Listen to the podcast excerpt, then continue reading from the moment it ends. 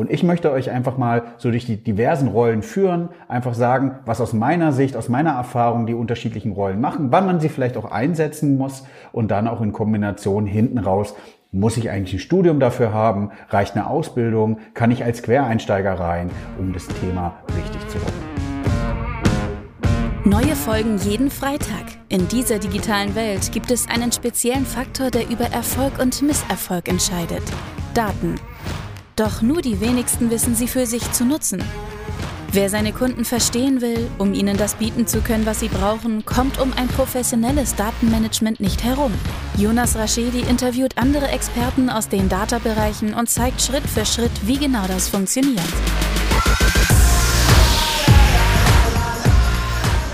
Hallo, mein Name ist Jonas Raschedi. Ich baue seit Jahren Strategien, Strukturen, Teams und Systeme auf und interviewe in meinem Podcast und in meinen Büchern spannende Gäste, die sich auch mit dem Thema Daten beschäftigen.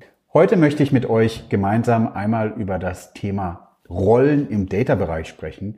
Es ist aktuell so, dass es ganz, ganz viele Rollen gibt von Datenarchitekt, Data Scientist, Data Analyst, ähm, Produktmanager, Data Engineer. Es gibt einfach diverse unterschiedliche Rollen im Data-Bereich, die einfach noch nicht wirklich irgendwie so eine so eine Wikipedia-Festigkeit haben. Da ist einfach so, dass jeder das so ein bisschen anders sieht und dann die Data, der Data Analyst, der vielleicht in dem einen Unternehmen arbeitet, nicht das gleiche macht wie ein Data Analyst, der im anderen Unternehmen arbeitet. Und ich möchte euch einfach mal so durch die diversen Rollen führen, einfach sagen, was aus meiner Sicht, aus meiner Erfahrung die unterschiedlichen Rollen machen, wann man sie vielleicht auch einsetzen muss und dann auch in Kombination hinten raus muss ich eigentlich ein Studium dafür haben? Reicht eine Ausbildung? Kann ich als Quereinsteiger rein, um das Thema richtig zu rocken? So, welche diversen Rollen gibt's denn? Zum Beispiel gibt's den Produktmanager. Was stelle ich mir unter dem Produktmanager vor? Ein Produktmanager ist derjenige, der meistens in etwas größeren Organisationsstrukturen ähm, das ganze Thema Daten als Produkt, wie man Produktmanager eben schon so heranziehen kann, ähm, strukturiert. Man kann sich das so vorstellen, ein Produktmanager spricht mit den unterschiedlichen Stakeholdern, ist also ein klassisch in die Richtung laufender Projektmanager, der vielleicht eine, ein System verantwortet, wo man Daten wie ein Recommender-System rauszieht und an unterschiedliche ähm, Abteilungen in den Unternehmen weitergeben kann. Wie muss ich mir so einen Produktmanager allgemein vorstellen? Wenn ich einen Produktmanager einstellen würde, würde ich darauf achten, dass der eine hohe Projektmanagement-Erfahrung hat und dass er versteht, wie er mit den unterschiedlichen Stakeholdern im Unternehmen, also mit den unterschiedlichen Ansprechpartnern spricht, wie er die Anforderungen aufnehmen kann und wie er für sich selbst dann oder auch fürs Unternehmen eben die Prioritäten festlegt. Warum? Im Datenbereich ist es gerade so, dass das Thema brutal boomt. Sind wir ehrlich, das Teil ist gerade das Buzzword von 2021, bald von 2022 und für die nächsten Jahre eins der spannendsten Strategiethemen für Unternehmen. Und dafür braucht man eben einen Produktmanager, der sagt, okay, wie kann ich priorisiert die Roadmap, die Themen, die ich mit den Daten angehen möchte, eben abarbeiten und dann auch weiter rangehen. So ein Produktmanager arbeitet dann meistens eher irgendwie mit mit Projektplänen in Asana, in Jira, in Confluence, um die Themen dann anzugehen.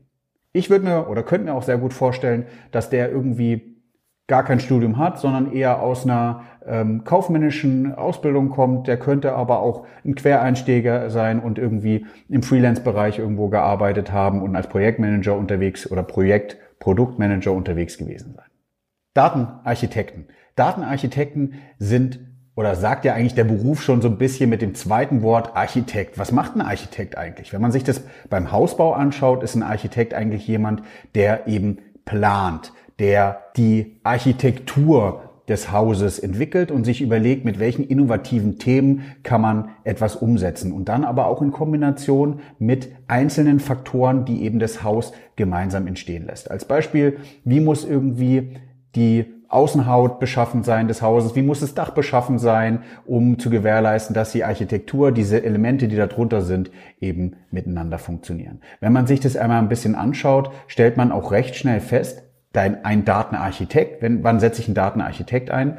Einen Datenarchitekt würde ich dann einsetzen, wenn ich etwas Größeres in einem Unternehmen aufsetze, also verschiedene Systeme miteinander sprechen müssen, ich viele Systeme auch vielleicht neu aufbaue, die Datenarchitektur neu aufbaue, ähm, und eben überlegen muss, welches System muss wie miteinander sprechen, wie müssen die Daten wo abgelegt werden, was ist das zentrale System, welche Systeme werden davon wieder gespeist, gibt es Systeme, die wo ähm, die Daten wieder in das zentrale System zurückfließen, also wieder ein Zyklus entsteht, ähm, um zu gewährleisten, dass die Daten, die man dann vom zentralen System irgendwo hingegeben hat, dann wieder zurücklaufen. Ich könnte mir sehr, sehr gut vorstellen, dass ein Architekt eher aus dem Thema rauskommt, der hat eins der anderen Berufe eben schon umgesetzt. Data Engineer, Data Analyst, weil er mit der Erfahrung, die er in dieser speziellen Rolle, die er gemacht hat, ähm, die Möglichkeit hat, das eben auf einem globaleren Picture zu bewerten, auf einem größeren Picture zu bewerten.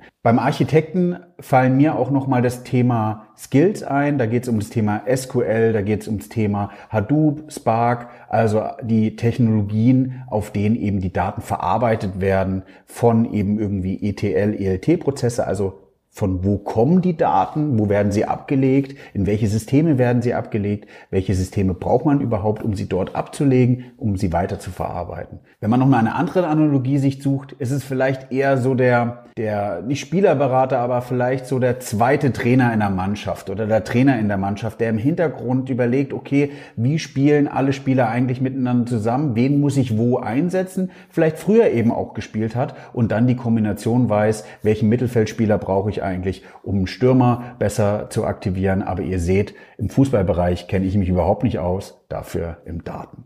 So, was macht eigentlich ein Data Engineer? Ein Data Engineer würde ich so als den Techniker unter den Datenrollen beschreiben. Ein, Technik, äh, ein Data Engineer baut eben denn die Systeme. Wenn man sich das anschaut, irgendwie von einem ETL, ELT-Prozess, also die Daten von irgendwo holen, sie irgendwo ablegen, ist der Data Engineer nämlich genau dafür zuständig. Die Tools zu bedienen, die Skripte mit zu entwickeln, dass die Daten, die Datenpipelines, also die Datenflüsse von A nach B gehen. Oder eben auch das Data Warehouse, Data Lake, zu betreuen, zu ja, maintainen würde ich fast sagen, also kontinuierlich zu betreiben und dann eben hinten raus ist der Data Engineer auch dafür zuständig, die Daten von A nach B zu schieben. Wenn man es nochmal versucht, noch ein bisschen anders zusammenzufassen, bauen die, erarbeiten die die Basis, richten und kreieren die Systeme rund um die Daten und sie schauen eben, dass die Daten von A nach B fließen. Das habe ich aber, glaube ich, auch eben schon gesagt.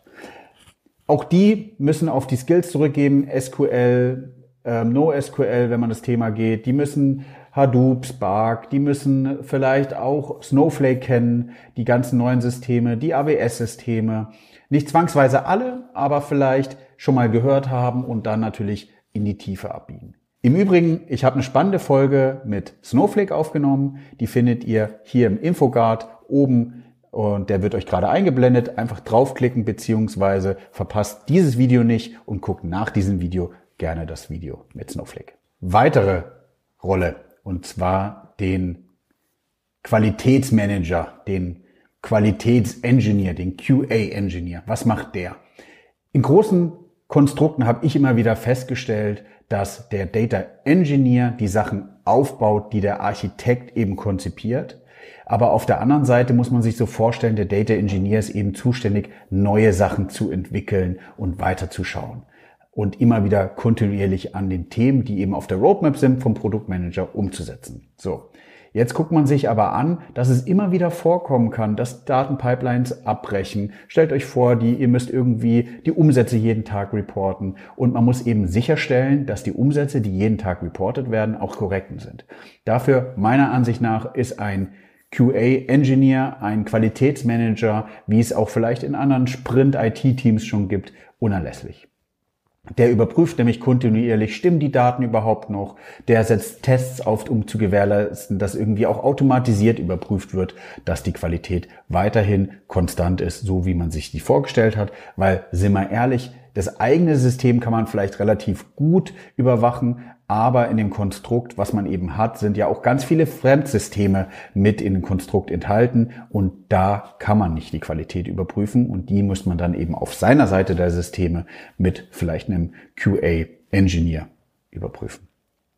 Eins sei noch gesagt. Denkt dran, in kleineren Firmen, Mittelständern kann es auch oft sein, dass diese Rollen, die ich gerade genannt habe, von mehreren Personen äh, geohnt werden. Dass einer vielleicht der Produktowner ist, Produktmanager ist, aber auch in Kombination vielleicht die QA mitmacht. Ähm, kommt immer darauf an, wo steht man, wie ist die, der Reifegrad im Data-Bereich und wo entwickelt man sich weiterhin. Meine Erfahrung ist so das klassische T-Modell. Man geht irgendwie erstmal auf die, auf die Hauptverantwortlichkeiten, baut dann die unterschiedlichen Rollen weiter aus und geht dann natürlich in die Tiefe. Die Tiefe heißt einmal natürlich mehr Wissen auf der jeweiligen Person, aber eben auch mehr Personen. Ähm, das heißt, es gibt später nicht nur ein Data Engineer, vielleicht fünf, vielleicht zehn, vielleicht zwanzig, je nachdem, was man braucht und wie groß das Thema eben ist. Data Analyst und Data Scientist und ob man dafür eigentlich auch studiert haben muss zwingend, findet ihr im nächsten Video. Das nächste Video wird euch im Outro angeteasert, also verpasst nicht die weitere Folge, sondern klickt im Outro einfach auf das nächste Video. Ich danke euch. Du bist vielleicht viel unterwegs oder hörst viele Sachen gerne beim Laufen oder beim Fahrradfahren oder beim Sportmachen allgemein, genauso wie ich. Dann nutz die Chance und geh auf Apple Podcast und Spotify und abonniere meinen Podcast. Die Folgen, die ich jetzt hier gerade aufgenommen habe, findest du auch dort. Link in der Beschreibung.